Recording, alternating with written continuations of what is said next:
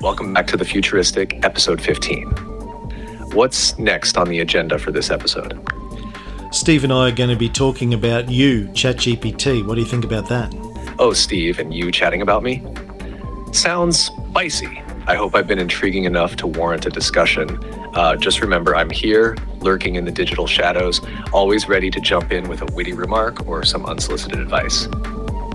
But seriously, I'm curious what's the angle? Are we diving into the tech side of things or more into the societal implications of chatty AIs like me? Either way, should be a blast. Welcome back to the Futuristic, episode 15, recording this on the 20th of October, 2023. Steve O, how are you, mate? I'm going really well. I've had a few wins this week. Tell us I about need your those. wins. I need those. They're always financial at this age. Once you've got grey hair, all, nearly all wins are financial or health related. They're the two things. It's like, have I got enough money to live on when I die? And are my arms and legs and knees breaking or not? That's basically it. If you can get through those two things, then you're fine. You must not be relying on the markets then because it's been a shit show out there the last couple of days. You ready? Let me give you let me give you my financial advice on any market, and this never this this never changes and always remains true. I don't care. I don't have to. Real investors don't care what the market does because they make investments that are based on long term cash flows, which are irrelevant of the whims of Mister Market or or Ms Market or whichever fucking pronoun you want to use in 2023. Yeah, I keep telling our uh, subscribers that on QAV, ignore Mr. Market, just keep playing by the rules. But uh, you know, it's it's one thing to for people to know that intellectually. I think it's another thing for them to see their portfolio get down by twenty five percent. So this is the point, right? The only reason you need to worry about your portfolio going down for 20, 20% is if you're getting ready for an exit or you shouldn't have invested. Because I don't look. Hmm. I, I, I never look. You don't have to though. You're not an active trader, right? You're just an ETFs or an ETF. Yeah, we're active traders. So we need to monitor it to an extent because we have rules about when to sell and when to buy. But you know, for me now, it's a uh, automatic discipline. I don't really care. I know that it's going down. I know it'll turn around. It'll come back up. So I'm kind of emotionally divorced from the whole thing. But uh, I, I think some people find that difficult. Okay. So Yeah. I met one of your fans on Wednesday night from QAV. Oh yeah, who was that? It's Ben Quirisa. Don't know Ben. I don't think He listens to it that Last name Good stuff. avidly as a That's young good. investor. And young he came up to me and he said, uh, I'm like, where do I know this guy from? And it was QAV. He said, You're on QAV. I said, Yeah, it was a while ago with, with Cam and it's Tony, isn't it? Yeah, the Sammartino method. That's it. You're the man. Tony the all Sammartino the method was way before. That was on Mm. G'day World. Yeah, but you also talked about it on QAV too. Oh, did I? Okay. Yeah. yeah, yeah. Tony mentions that all the time. It's a good starting point for investors. Yeah, it is. It is. Uh, look, I, I, um, look, no doubt. I've never really done trading. I just, I haven't got the stomach for it. Well, speaking of having the stomach for it, the future is coming, Steve. Uh, I got, and I know you got, because I told you to go get it. GPT with vision, voice, and DALL-E 3 in the last week. We didn't have a chance to record last week, but I've been playing with it for a good week. Uh, don't know about you, man, but it's on one hand, it's blowing my mind. On the other hand, I feel like I really haven't had the opportunity to dig into it. I haven't taken enough photos and stuck it into it to get visual help, but I have been using the voice component of it a lot, particularly in the car with Fox in the car. Like if we're on a drive somewhere, off into Kung Fu or something like that. The other day, he had a question about the Ice Age. He's been learning about the Ice Age at school. So we just have this conversation with GPT in the car about Ice Age and how much of Australia was covered in ice and what some of the flora and fauna was like. And just having this conversation with an AI as you're driving around in your car uh, has been mind blowing. I'm still kind of, I, I feel like we're living in a science fiction movie. Really, every, it every really time. has arrived. It's one of those moments. It really is a, a, an arrival moment, a magic moment. I always love the idea that you know when you've had a tech revolution where it feels indistinguishable from magic. Mhm. right? And and and magic is when something that you think either shouldn't be possible or it's it's just involved heavy labor is now just automated. That's that moment of magic, and we're we're deep in that magic moment. I haven't played with it as much as I should have, but I, I'm even astounded, and I've done quite a few demos this week because very few people. I don't know if it's they don't have access or just haven't tried it. Very few people have seen the ability to analyze an image, and I um I've done some image generation, but I've really been interested in analyzing images because I think that it becomes really interesting to see what its first opening gamut is, right? And the opening gamut of an, and I just did my blog post, which will go out in 20 minutes. Um, the opening gamut of an, of a image description is really generic, but if you push it, it'll get more specific. So I did one of me, uh, on a plane this week. I was I flew to Sydney and I did one of me landing in Melbourne. Out the window, uh, you could see a bit of the wing and a bit of where I was. And it comes back with a generic answer. This is someone flying in a plane. They seem to be um, in a seat looking out the window.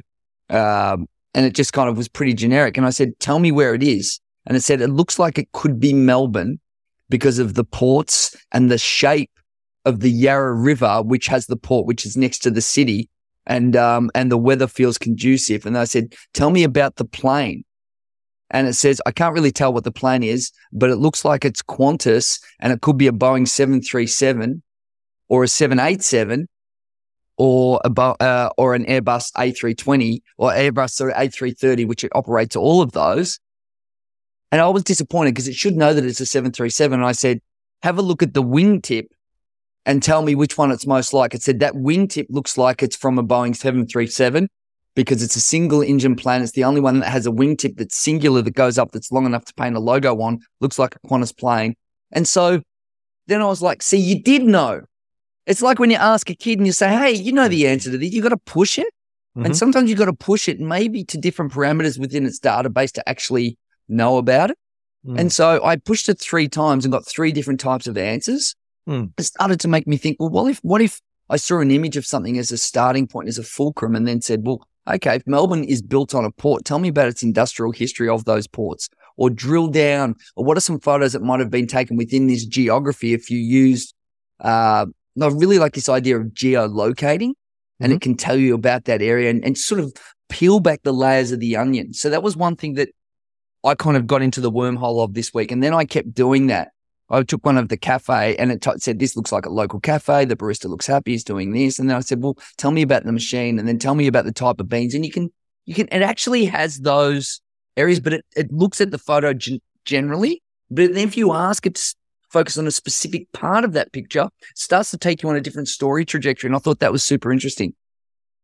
You know, you just reminded me of a conversation I had with a vice president of Microsoft, probably circa 98, 99. And I remember telling him that I had this uh, dream of being able to travel around Europe, for, for example, and hold my mobile phone up to a statue or a building in the the forum in Rome or something like that. Take and, and take a photo of it on my phone and say, tell me more about this sculpture, this painting, this relic, this building. What is it? Where am I? What's important? And have it tap into a database and be able to tell me everything about it. I said, that should be possible one day. And he looked at me like I was crazy. And I think we're there now, right? You'll be able to do that with GPT. You'll be able to take a photo of a thing on your travels and it'll tell you about the history of the place and it'll drill down as much as you want. We finally, it's taken us 25 years, but we've hit that point. I haven't, I, I, I've tested it a bit. I uploaded to it a photo. I took a photo out of a, an art book I had sitting on my coffee table, Brett Whiteley art book. Took a photo of one of Whiteley's Sydney Harbour uh, paintings, and I said, "Can you guess the artist?" And it came back first of all and said it thought it was Salvador Dali because a lot of the figures were sort of you know warped and manipulated and you know dilated and that kind of stuff.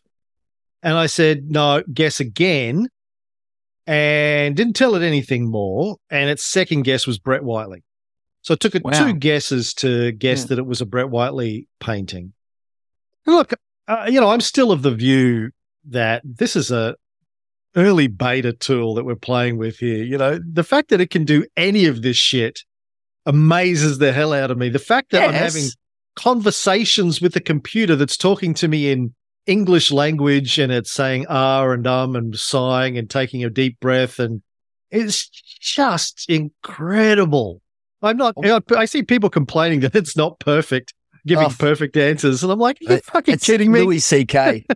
it's Louis C.K. when he says, you Yes, know, everyone's on a plane and c- complaining that the aeroplane, you know, the seats don't go back far, and I'm, I'm a little bit constricting. The food wasn't that great. You're like flying through the sky at at 800 kilometers an hour, 30,000 feet above Yeah. the ground, watching a movie and sipping an imported beer, and you're whinging in air conditioned comfort. Give me a break. yeah. How Or you quickly? can. Look, you know when something's amazing, as soon as people start to complain about the slight vagaries associated with something that is pure magic. Yeah, that's how I feel. I feel it's pure magic. Uh, all right, let's get into um, one thing of note we did this week. Uh, I'll kick it off. I all I was I was where was I? I was getting my shoulder put back in by my physio last week after an accident at Kung Fu, and I was lying there with a heat pack on, waiting for it to crack it back into place. And I was thinking about a process that I've had to do every week for the last few years, where I had a freelancer in New York who would uh, process some share related information for me. She'd have to look up some sell prices and some technical data on a couple of hundred stocks. Usually it would take her the weekend to do it for me. I'd send her my list on a Friday night, and by Sunday night, she'd get it back to me. It'd take her three or four hours to do. I was thinking, I wonder if I can automate that uh, using Python script, get GPT to build it for me. Came home from my physio appointment. Within half an hour, I had the script written by GPT. Uh, it took me a couple of hours to debug it and also get it to do a NASDAQ and a New York Stock Exchange version so I could cover three markets. But now it's, it's built. Now it basically takes half an hour because there's lots of stocks and it's a little bit slow, but it takes half an hour to do what it took a human three or four hours to do. And I can run it any time I want during the week. I don't have to ask somebody to do it and to fit it into a schedule and all that kind of stuff. Um, it, it, it just blows my mind every time I can just write some code, get GPT to Mhm. write me some code that will automate a process that used to be manual. Like I feel like a, a, a coder. I feel like a code god. Wow, you're coding Steve. in English now. Yeah, I just tell it what I need in English, and it does it for me. It translates it into now. It's like machine speak. welcome, welcome to the new skills that you've got. PhD Yeah. in every subject. Yeah, wow. Yeah, with an Uh, assistant on your shoulder, Jiminy Cricket No, on your yeah, shoulder, well, you- telling you yeah, what to you say. really have. And um, I haven't done as much of that as I want to. Uh, I want. I think over the summer I'm going to be playing a lot with this. December, January, pretty quiet for me, but I think I'm going to really get into the wormhole of developing some technology, using the technology. Mostly, I've been using it um, just for a few little experiments and little hacks here and there, and automating what I do. But what I want to do is do things that I can't do with it because everyone at the moment seems to be automating what they do because we're so busy doing our jobs, right? That's what we do or doing our work. But the really interesting stuff when he goes, well, what if I could use it to do this thing that I've never been able to do? And it sort of puts you on a new path. That's, that's, You got any ideas for things you can't do? most mostly development. One of the things I, I want to try and do is build a script that can turn uh, CAD into code, and that's for the 3D printing stuff. Because what we're doing with our, we want to do the world's first building built entirely from AI, and we call it Project C5, which is command. To I think I told you this, didn't I? we Yeah, did this yeah, last time. Yeah, yeah. Yeah, so I that, added so- a few more C's to it from memory. Yeah, yeah, there's a few more now. As many as C's as possible. Um, but what there's some of the stuff that we want to do isn't there yet. And like, well, we'll just use the AI to build the thing that gets that bridge. So a lot of bridging stuff um, I want to do, and I want to automate um, to create some content around what I do, so that it automatically spits out stuff that I want in the way that I do it. So there's quite a few voice to video tools, but they come out really terrible and contrived. And I think I could essentially just tap in and write some code and then plunk that down and get it to learn from the type of images that I use where it can feed in from my database. And I'll give it a link to my Dropbox file so it can learn from that. So that's what I want to try and do over the summer is actually use some of the APIs or even develop code and then get it to feed from my own personal database and give it access so that it starts to sound a bit more like me Fantastic. or generate output that I want. You'll have to let us know how that goes. Yeah. I watched a bunch of interviews over the last couple of weeks with Ilya Sutskever, the chief scientist at OpenAI, talking about how they got to where they are today and his forecast for where they go in the future. He's a really interesting guy. I think he's going to be remembered in the future as, um, I don't know, as important as Bill Gates, Steve Jobs. Who knows? Uh, Oppenheimer. Oppenheimer, maybe, yeah. Uh, but he's saying he thinks there's a lot of runway left for the current model of LLMs to get us closer to AGI. Uh, he said we will eventually need a new model, but there's a lot of space left for improvements with the current models that Mm. they're using, the current transformer models. Although I do note this week that OpenAI has announced that they've, I think, collapsed their latest development project, Arrakis, which was to find a newer, cheaper, faster, more efficient model for running it that was being funded by Microsoft. They apparently it wasn't as efficient as they hoped it would be, so they've killed that off.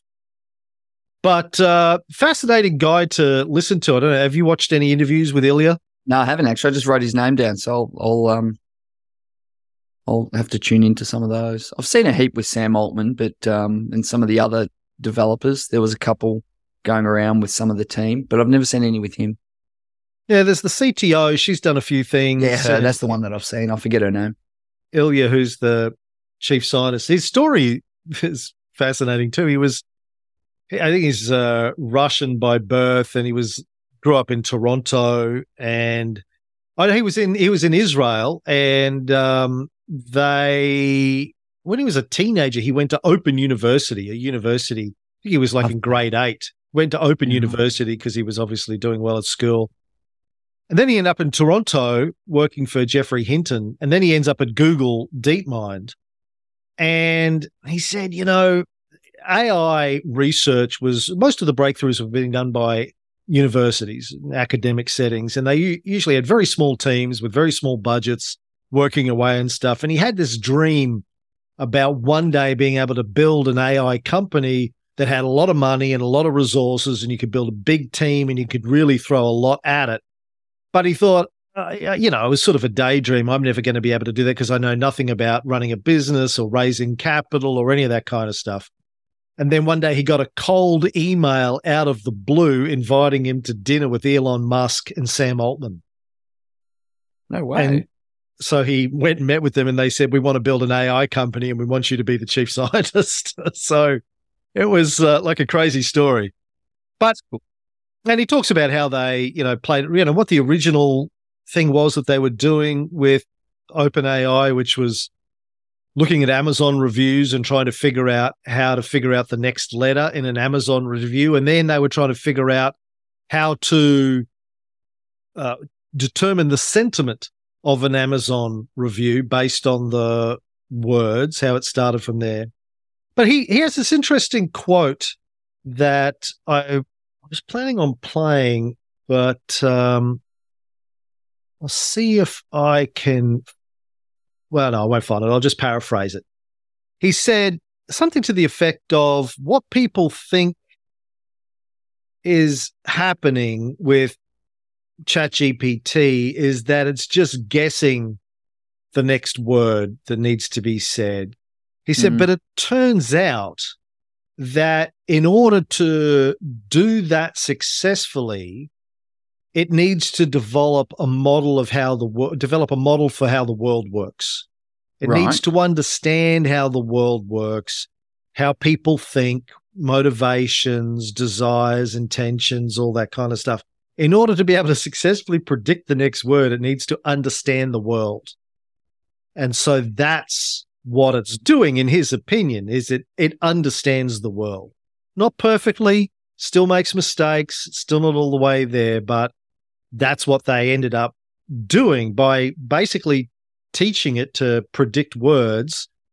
They, in fact, gave it um, an understanding of a world model. So, how would they give it an understanding of the world? Because what, what do you do to do that?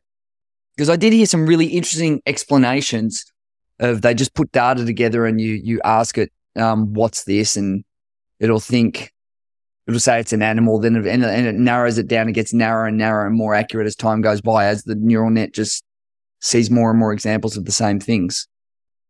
Yeah, well, I tell you what, bear with me, and I will find the actual quote so I don't have to um, paraphrase it because it's really, it's really interesting uh, what he has to say on this. You know, there's a there's a there's a, a misunderstanding that that uh, ChatGPT is uh, in itself just one giant large language model. There's a system around it that's fairly complicated. Is could, could you could you explain um, briefly for the audience the the uh, the fine tuning of it, the reinforcement learning of it, the the um, uh, you know the various uh, surrounding systems that allows you to uh, keep it on rails and and uh, let it let it give it knowledge and you know so on and so forth. Yeah, I can. So the way to think about it is that when we train a large neural network to accurately predict the next word mm. in lots of different texts from the internet, what we are doing is that we are learning a world model. It looks like we are learning this. It may, it may look on the surface that we are just learning statistical correlations in text. But it turns out that to just learn the statistical correlations in text, to compress them really well, what the neural network learns is some representation of the process that produced the text. This text is actually a projection of the world. There is a world out there mm. and it has a projection on this text. And so what the neural network is learning is more and more aspects of the world, of people, of the human conditions, their, their, their hopes, dreams, and motivations, their interactions and the situations that we are in. And the neural network learns a compressed, abstract, usable representation of that. Mm-hmm. This is what's being learned from accurately predicting the next word. Furthermore, the more accurate you are at predicting the next word, the higher the fidelity, the more resolution you get in this process. So that's what the pre-training stage mm-hmm. does. But what this does not do is specify the desired behavior that we wish our neural network to exhibit. You see, a language model, what it really tries to do is to answer the following question. If I had some random piece of text on the internet, which starts with some prefix, some prompt, what will it complete to? Mm-hmm. If you just randomly ended up on some text from the internet. But this is different from, well, I want to have an assistant which will be truthful, that will be helpful, that will follow certain guide rules and not violate them. That requires additional training. This is where the fine tuning and the reinforcement learning from human teachers and other forms of AI assistance. It's not just reinforcement learning from human teachers. It's also reinforcement learning from human and AI collaboration. Our teachers are working together with an AI to teach our AI to behave. But here we are not teaching it new knowledge. This is not what's happening. We are teaching it. We are communicating with it. We are communicating to it what it is that we want it to be. Mm-hmm. mm-hmm. And this process, the second stage is also extremely important. The better we do the second stage, the more useful the more reliable this neural network will be. So the second stage is extremely important too. In addition to the first stage of the learn everything, learn everything, learn as much as you can about the world from the projection of the world, mm. which is that. ChatGPT came out just a few months ago. So this is an interview, by the way, with Jensen Huang, the CEO of NVIDIA, who makes the chips, obviously, that it runs on. I, I Cam, that was great. It, it it was such a better way to describe it because language has to be an approximation of a worldview. Because as a species, we're using language to describe what to do, what we did, where we are, what we think. Mhm. So it can't not be an approximation. And I think that is a far better description than the the really dismissive element that has gone with you. It just predicts the next word. Mhm. It's it's it's a far better way to describe what it does. And at the end, I found it interesting too that he says it's not it's not new thinking. It might be have more power and be able to do more of what humans could do at a, at a higher fidelity in a more powerful way and more than an individual can do. It really reminds me a little bit of powered flight. It's an approximation of the way wings and and even though we ended up with fixed wing aircraft, it's different to nature, but it's an approximation of the way birds work and the way flight occurs, just in a in a different way. And this, like powered flight, is a little bit more powerful as well. I thought that Mm. was a really great way to describe it because I don't think that language could be anything but a worldview. And after I heard that, I know exactly what you meant. But before I heard it, I didn't really understand it.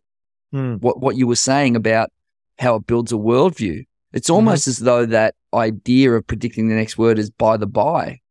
It's almost not what it does. Well, I think it, it, that is what it does. But in order to do that successfully, as they've trained it, both in the pre training stage and in the reinforcement stage, Mm. in order to train it to be able to do that effectively, it needs to develop somehow as an emergent property an accurate model of the world. Otherwise, it can't predict the next word correctly. It needs to understand how people think, how people act, how the world works in order to be able to predict that word successfully. Anyway, it's um it's really fascinating stuff. And I think Ilya's a like I've listened to hours and hours and hours of him over the last couple of weeks talk.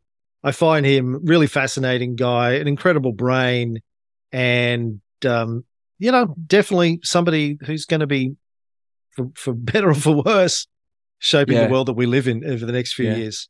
Just want to talk about uh, ChatGPT V, Voice, Vision, DALL-E 3 a little bit before we move on. Um, I've played around with DALL-E 3 a lot, the image generator in it. One of the one of the things that it can do that I've struggled with with Midjourney, Stable Diffusion, is hands. It can do hands, no problem. That's a big breakthrough. Initially, when I played with it, it could do words pretty effectively too.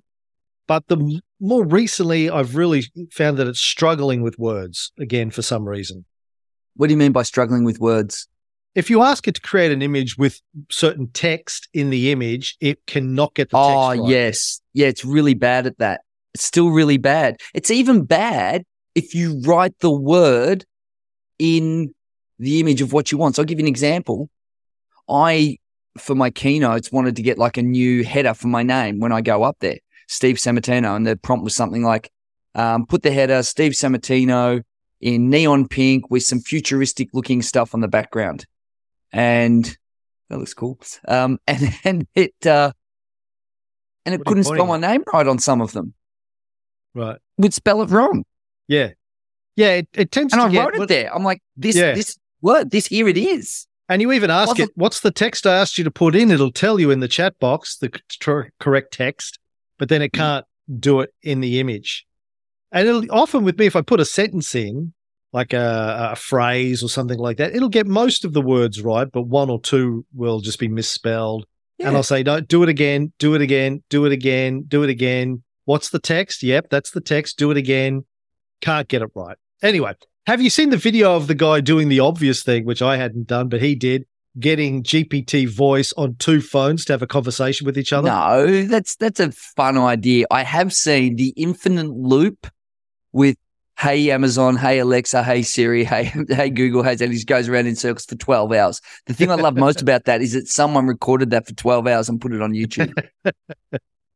Yeah, but the idea of having the AI talking to itself and having a conversation, it's a short video, it's limited, but that, you know, when you think about that for a minute, AIs talking to each other, having conversations, exploring the world together, you think, wow, that's, you know, that's a, a, a pre preview of what's to come. it does. It is a preview of, of what's to come. It's kind of like spy versus spy.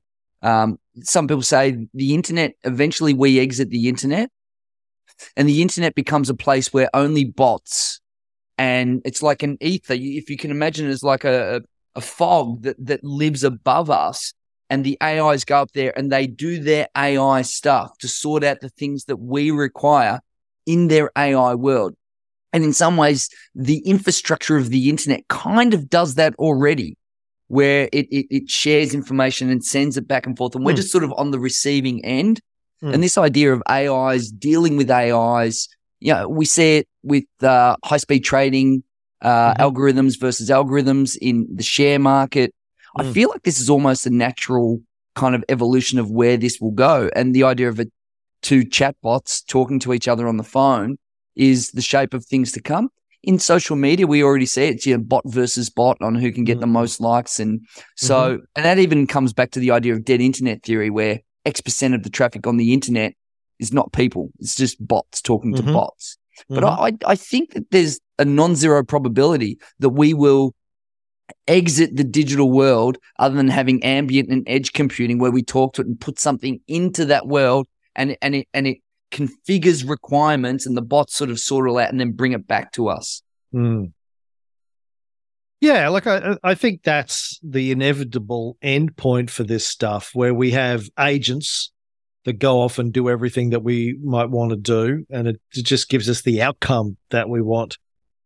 Um, and speaking of that, Meta have released previews of their AI personas and assistants. Yeah, that was really interesting. I, I love some of the commentary around the uh, what what is a soul worth? Well, apparently five million's the number. We've determined that now. What do you sell your soul for? A lot of celebs, uh, the Snoop Dogg laid down and got his five to to get the Snoop up there.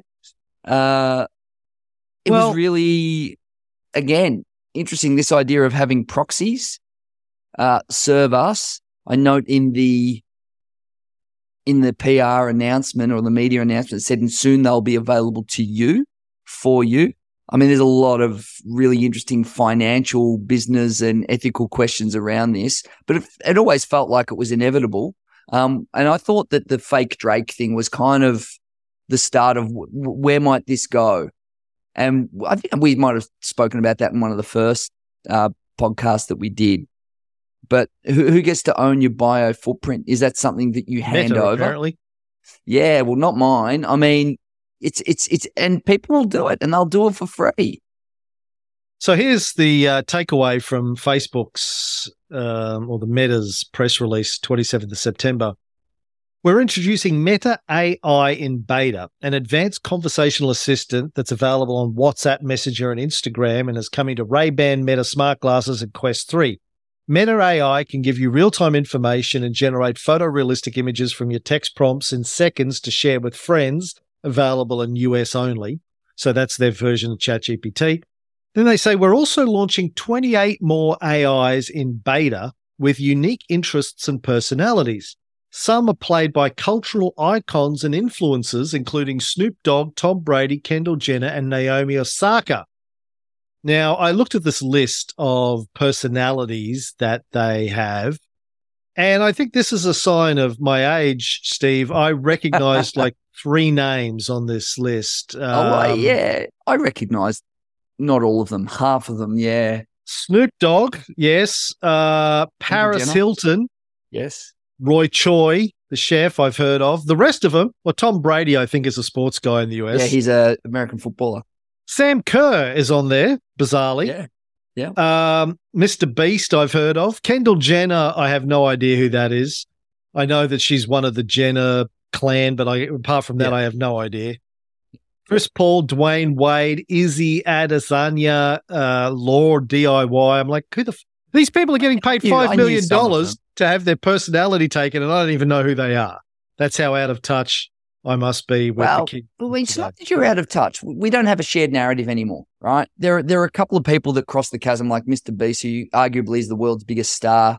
You know, 200 million subscribers. You know, five times the size of Johnny Carson or whoever was the biggest guy in the world. You know, Seinfeld last episode, 70 million people, whatever it was. You know, he gets that every week, right? So, uh, but we don't have shared narratives, right? We have wormholes.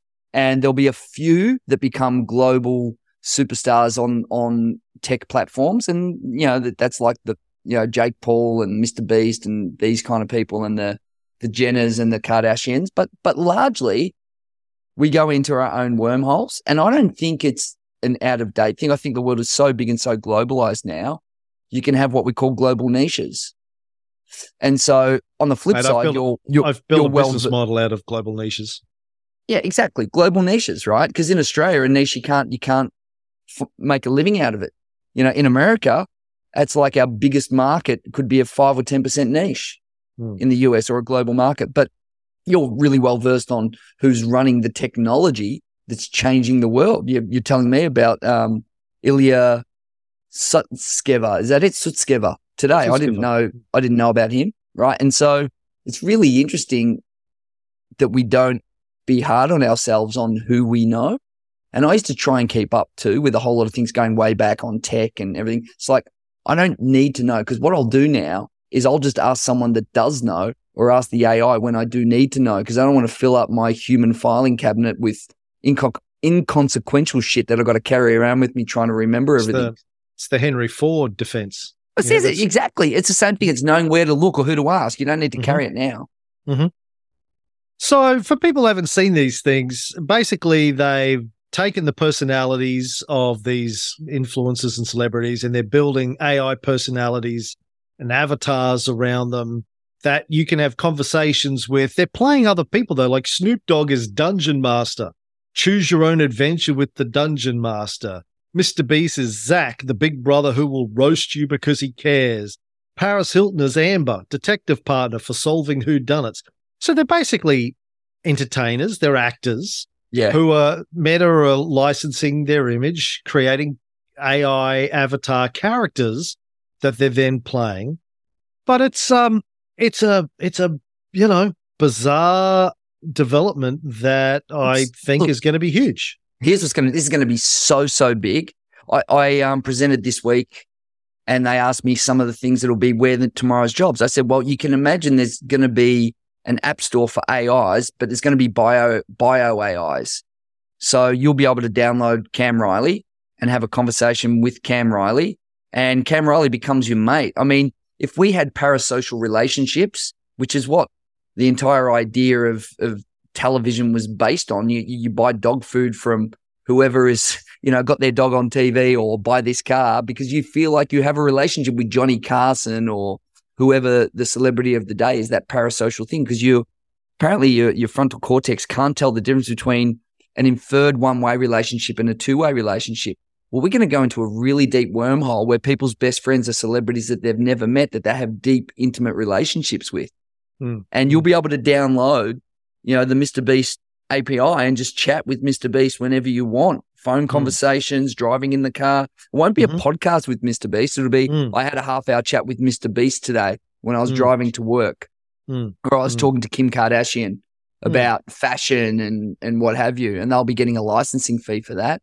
And if Mm. you've got a micro following, you might be able to chat with some of your fans from, you know, the uh, the Julius Caesar podcast or or, or um, the historians and just go deep on history. And they're Mm. chatting with Cam Riley because you've got Mm. enough deep content to do it. And Mm. it points to one thing. If you haven't done it yet, the deeper you can publish your content, the bigger chance you've got for revenue later when you can have the AI proxy of yourself in whatever you know biological format that evolves into. Assuming that people care about talking to you as a personality and they don't. Well, just- again, you, you you it might not be you you might be able to do it at a global niche, right? Mm. Um, but uh, Well, the AI is Joe just no absorb. one, But the AIs just absorb all of your information and push it back out as a completely different personality. Well, no, but wait a minute. But you might be able to say, this is what I know and add this database to my knowledge bank so that I know more than that. So if you can build a big enough brand, you could then plug it in and say, well, people love me as a person. And now if you're a physicist, I can talk physics with you because I just download all the physics stuff and it sounds and looks like you. Mm. I mean, you just got to open your imagination. The other thing, though, is that is real sad. You you could get busy parents who aren't spending enough time with their kids and outsource sourcing their parenting uh, to an AI version of themselves. Which hey, we've seen that before when it comes to cooking and cleaning and looking after children. So I would expect that that would happen. My parents outsourced my um, development to Doctor Who, the Goodies, and Monkey, and Kenny Everett. Man, And and and and nothing went wrong. Look what we have here today with Cam Riley. Speaking of people licensing stuff out, uh, the writer's strike got resolved in the last week or so. And I read through the uh, agreement, particularly paying interest to the terms around AI, because as I said on the show a while back, I think this is going to go down in history as one of the first collective bargaining agreements that invoke artificial intelligence and try and protect uh, an industry and a sector uh, against AI taking their jobs. And I thought their terms were like it was an effort there, but it was pretty weak and pretty stupid. Um, there was some effort to try and write some legal language that says anything written by an AI won't be considered as source material if writers uh, are being asked to use a script prepared by AI, they have to be paid a full fee, etc., uh, etc. Et but it just seems like it's really easy to get around. It says the new agreement affirms that AI is not considered a writer. Anything it generates can't be considered literary, assigned, or source material. It does leave room for writers to use artificial intelligence as a tool, provided the production company consents. But writers can't be compelled to use AI to create material, and the company must disclose if they give a writer AI generated material to work with. When it comes to using writers' work to train AI models, it gets a little more complex. The agreement essentially acknowledges the uncertainty surrounding the current legal landscape and reserves the right of writers to assert that training AI using their writing is prohibited. Now, here's how I think it will play out relatively quickly. You will have production companies that use AI. They first of all they train AI on uh, every Academy Award nominated script in the last 70 years to develop a model for how Academy Award winning scripts sound, mm. you know, what the structure is, how the dialogue is written, all of that kind of stuff. Then they hire no name Johnny Nobody writers, kids off the street mm. who aren't members of the WGA. And who, you know, want to get paid some money. Listen, kid, come here. We'll pay you $50,000, $10,000 to say that you wrote this script. And we then go turn it into a film. Maybe we'll give you points on the upside. Maybe we'll, you know, sweeten it for you in some way, shape, or form. And the WGA, you know, if they try and sue them, they'll just say, well, prove it. Prove that we used AI to write this script. How are you going to prove that? Well, How are you going to prove that we trained our AI on 70 years worth of Academy Award nominated WGA scripts? is only relevant if you're using any of their people inside it, and you can just circumvent them entirely. It's just, it's just irrelevant. You can just circumvent them. And I, I, yeah, you can to a point. I mean, they have things in place. To, they have agreements with production companies to say that they will only hire WGA writers, but that doesn't start stop a brand new company coming That's out and, exactly and or a subsidiary of an existing company yeah, it deals yeah, with yeah. it's with you know whoever yeah. This deals with DreamWorks, but this is this is DreamWorks X. It's a different company. So, you know, different procedure. So congrats. Yeah, I think that'll be Elon Musk's uh, uh, film company, DreamWorks well, X. I, I just don't see how this is possible. They've got a classic supply and demand problem. They've got way too many writers who want to do it. You've got automation. Look, it just this is just unwinnable. And most unwinnable. writers, you know, never make a living out of writing. Most members of the WGA uh, uh, don't make enough. a living from writing. No, exactly. So a production company comes along and says, "We'll pay you, you know, uh, money to put your name on something and say you wrote it." There you go. You can do it. Yeah. I, yeah. I think that it's it's this is just it's just wrapping paper and none of it has any real consequence. Uh, AI will find leaks. It'll go around it. You'll put people's name. You'll give people money who aren't making money. You're going to use the tool. It's like just saying, look, we've discovered electricity. Don't use it. It's just, just not going to happen. Now, of Hey. course, Hey, Steve, um, you you run a uh, movie studio. I've got this great script that a, a young guy in China just wrote. Um, here it is. We bought the rights to it um, for fifty thousand dollars. He's I don't know. He's somewhere in China. I don't know, but we've got the rights to it. And you want to make signed it? It's going to make it's going to make you know a billion dollars at the box office. And uh, we we got it for ten thousand bucks. Do you want to make it? Who's the writer? Some guy in China. I don't know, it man. doesn't say though that they're not allowed to use AI on its own. They're, they're allowed to use it, but they're not allowed to call it a literary creation if it's written by AI, and you can prove that. Uh, right, a literary creation. The only thing that they care about is the creation of dollars at the box office or at Netflix or wherever they do it. Literary schmitterary, no one cares, mate. I reckon the Academy Awards are a bit of a hoax anyway. I don't know how much people really care about that anyway. Yeah. By the way, just probably- while I'm on the Academy Awards, the fact that they don't have a best comedy is insane. All right, agreed. Uh, you got a hard, uh, you got a hard end in eight minutes, Steve. What do you want to talk about? What do you want to wrap up with? Well, the double dive, you know, I just, and, you know, the deep dive, the double D. I, uh, everyone's an expert again, right? Whenever tech gets good, it democratizes the process, right? As soon as you get a car, you're a race car driver, right? As soon as you get TV in your lounge room, everyone, everyone is an actor. I could be an actor. I could do that. I could do that. When the internet comes out and we get on social media, I'm, I'm a social media expert and we've got that there again. Uh, now with AI.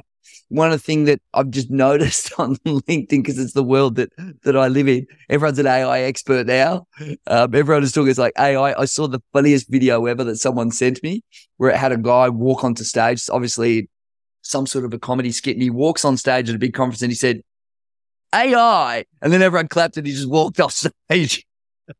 so I think um, one of the things that's super interesting is that when a technology truly arrives and it becomes a moment, everyone be, everyone becomes an expert in that thing and they start using it. And I think that's generally good.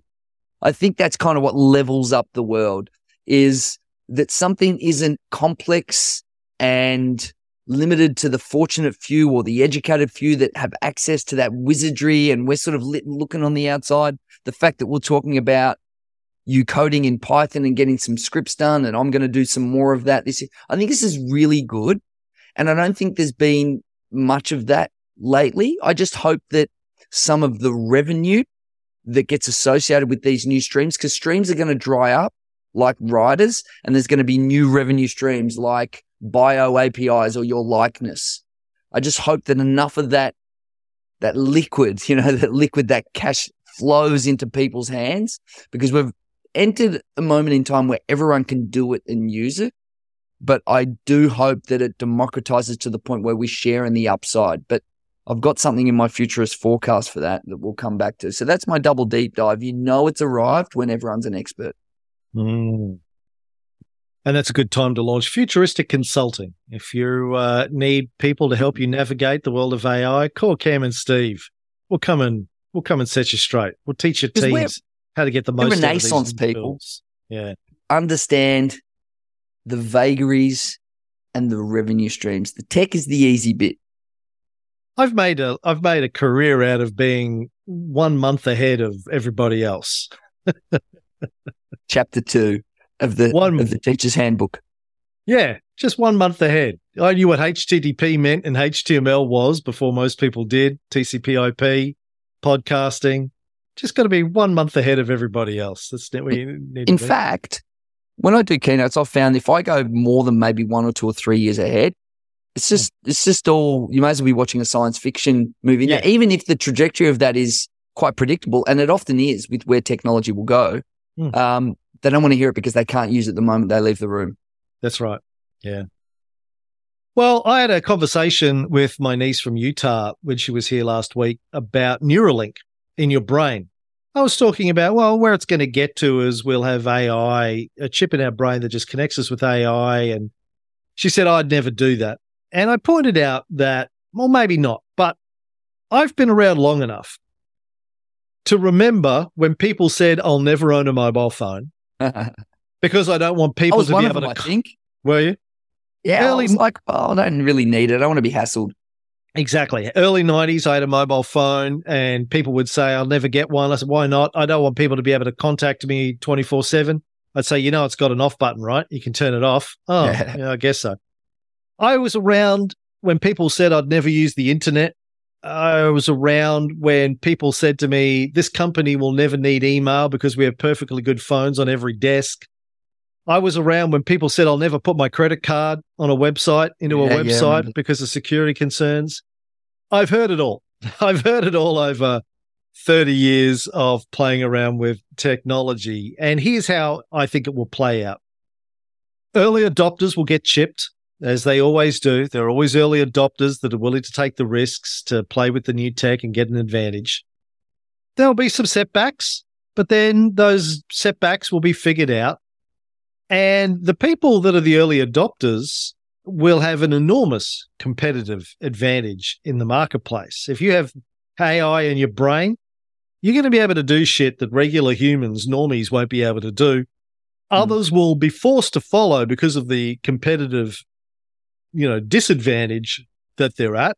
You won't be able to get or keep your job unless you are chipped very, very soon into this whole. Well, tell me about that. Like, real- you won't be able to get or keep your job unless you're chipped. You're talking about unless you're enhanced, an enhanced human. enhanced. Yeah. Unless you have the AI in your brain, why am I going to handle somebody? That's like hiring somebody that's illiterate today or somebody who says, oh, I have religious objections. I, I don't use a Yeah. telephone. I mean, uh, you're just not going to hire those people. I mean, they're, they're basically illiterate. If you don't have the internet inside of your head, you're not going to be able, sorry, the AI inside your head, you're not going to be able to perform the functions that you're required to perform. It'll be written in the job spec, must must be chipped uh, to get this job. And there will be some people, no doubt, that will be Luddites. And people who don't know the history forget that the Luddites were originally objecting against new technology that was taking away their jobs of, you know, basically uh, knitting machines were coming along. The Industrial Revolution was introducing knitting machines. Um, Ludd put together the movement to try and stop the introduction of new technology that was going to put all these people, these knitters, out of jobs. Uh, uh, uh, it didn't really work, right? It, it slowed things down, maybe briefly. They smashed machines and torched buildings, and but it didn't work. You can't stop this kind of technological trend. So anyone who says I'd never get a chip in my brain, well, if you don't, somebody else will, and good luck with that. I think, yeah, if if they work, or if they're not that, I mean, I, I absolutely would. If I could enhance my cognitive ability, I mean, we're already doing it, right? And if I could do it more conveniently, then I think I, I think I would. I think I definitely would. Actually, the only Yeah. concern I have is safety. Yeah, and that'll be if out. it, would you have an off switch? hey guys, I'm running. Orga- Listen, guys, if I'm a bit slow over dinner, I'm just running organic tonight. All right, you could have organic, and when you go to meet someone on a dating, you could have a new dating website, which is a dating app, which is organics only. So you've got to turn off, so you can come in organic. You know, but if you have upgrades, then and I think there's been a number of science fictions where science fiction films and books where people who have more money get the better upgrades, and so it just further ensconces, you know, the economic advantage of some where AI doesn't democratize but sort of delineates. That's a possible outcome too. Yeah. Got time to do another segment, or do you got to run? Yeah, no, I can do real quick. Well, the other one, just the futurist forecast. I, I mean, I think that the complexity of the AI marketplace, it's so big and varied now. 7,000, more than 7,000 new tools this month again. And every month it seems it's actually getting leveled out at around about 7,000. It was 3,000, 4,000 by then. The last three months has been about 7,000 new tools. It's one of the weird things I look at for some reason, but it's really confusing. And we talked about the idea of keeping up is really hard at the moment and no one can. That was really evident um, this week when I was out and about. In fact, just really quickly, I was in uh, Griffith this week doing a talk in country New South Wales, and I did some work with guys who run IoT irrigation systems. Mhm. And I met with some business people there who are incredibly advanced on technology and edge computing and a whole lot of stuff because, as you know, agriculture is actually quite technical business. Um, but then I was in a room with 300 people and only two of them had used ChatGPT. That really, I fell off my chair because I Mm. thought, oh, that's, it, it, and, and we've often talked about cities versus country areas. I mean, the divide is, is, it's kind of there a little bit. I think it's real. I think the the voice referendum drove that home, if nothing else. Yeah. Um, but I think that we're going to end up really quickly to a few big tech players in AI. It looks like it might be the same ones, maybe plus one or two. Maybe it's OpenAI and a couple of other companies. I don't know. But it seems like, especially with the integration of ChatGPT now having visuals with DALL-E and going back and forth where voice, visual, LLMs are all starting to be integrated because there was a lot of different social media forums as well, blogging different things in little paces when that first came out, and then they all just like got sucked up into you know the oligopoly of big tech. And like. O says, Cory Doctorow said the internet became five giant websites with screenshots of the other four, or as whoever he stole that off. I think we mentioned that last time. But I think that we're going to see the complexity of AI really get sucked into the AIs becoming more general and not like LLMs and not images. And I, I think like the where ChatGPT is going is where we'll see all of the others. It seems to be like, and happening really quick. Like we're only like nine months in and, and Yeah. they're already coming into that one location. I actually would argue for the opposite of this because what I think we will have, like the problem that we had with the internet uh, 1.0 and even 2.0 was I have a limited amount of attention, a limited amount of time in the day that I can research stuff that I want and have go through the learning curve of using a new platform or a new tool. But when I have an AI assistant that's doing all of my research for me, I, I can tell it, keep an eye out for the new tools. Look, there's 7,000 new AI tools hitting the market every month. You know what I'm interested in. You know the sort of things that I do every day. If you see a tool that you think that could help me be more productive or happier or whatever, bring it to my attention. It's Mm. my research assistant now that will do all that. It doesn't matter who it is or where it is. Like only show me only show me new tools that have got a four and a half star user review rating on independent user review sites that haven't been AI botted. And, uh, you know, just go and do all Yeah. of that work for me. I don't need these things to be aggregated in four or five sites when I have an AI assistant that's doing all the research for me. It is my aggregator, not Facebook or. Look, I mean, I hope you're right. I actually would love there to be global niches for for the different tools that you might need. Uh, I mean, for me, I'm really interested in video and conversion to video and uh, language taking my work into different formats where I do one format and it creates the other four different types of formats for me. And I know there's a lot of those out there now. None of them are really at the level that I like, but I love that idea of using AI to keep the market open and wide, like what the early blogosphere was before. Before you got to a point, well, you can blog, but it's really, really hard to have your own audience. I mean, it's still there, and we've still got that, and you and I do that, and some blogs I read are independent. But I hope that you're right. But I get a sense that just the simplicity of going to one place and just accepting that. But your, um, your AI is the one place, is my point. Your AI assistant, that, that you'll get locked in with that. Because Well, if be I, one giant website, then who is it? Is it Apple or is it OpenAI or is it Microsoft or? like, I hope, you know, uh, as an Apple fanboy, I hope Apple starts to play in this space, but it will be right now for me, it's ChatGPT and my loyalty Yep, is there. Me too. But, Mm. you know, I'll have a relationship with my AI personal assistant and it will do everything else for me. And then that loyalty might get locked in if it's OpenAI or if it's Apple, whatever.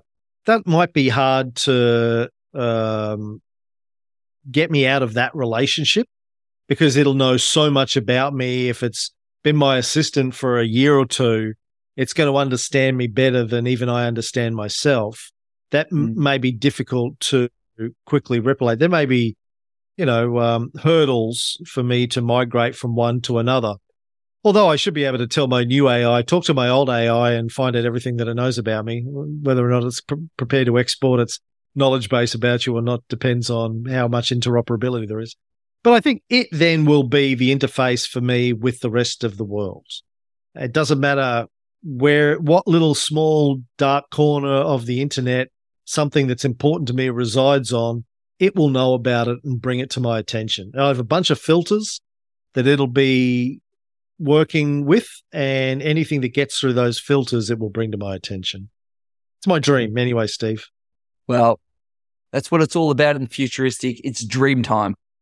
And after the failure of the voice referendum and Israel Gaza and Russia Ukraine, I'm saying I think the human race is done now. Let's bring on the AI overlords as quickly as possible. And on that note,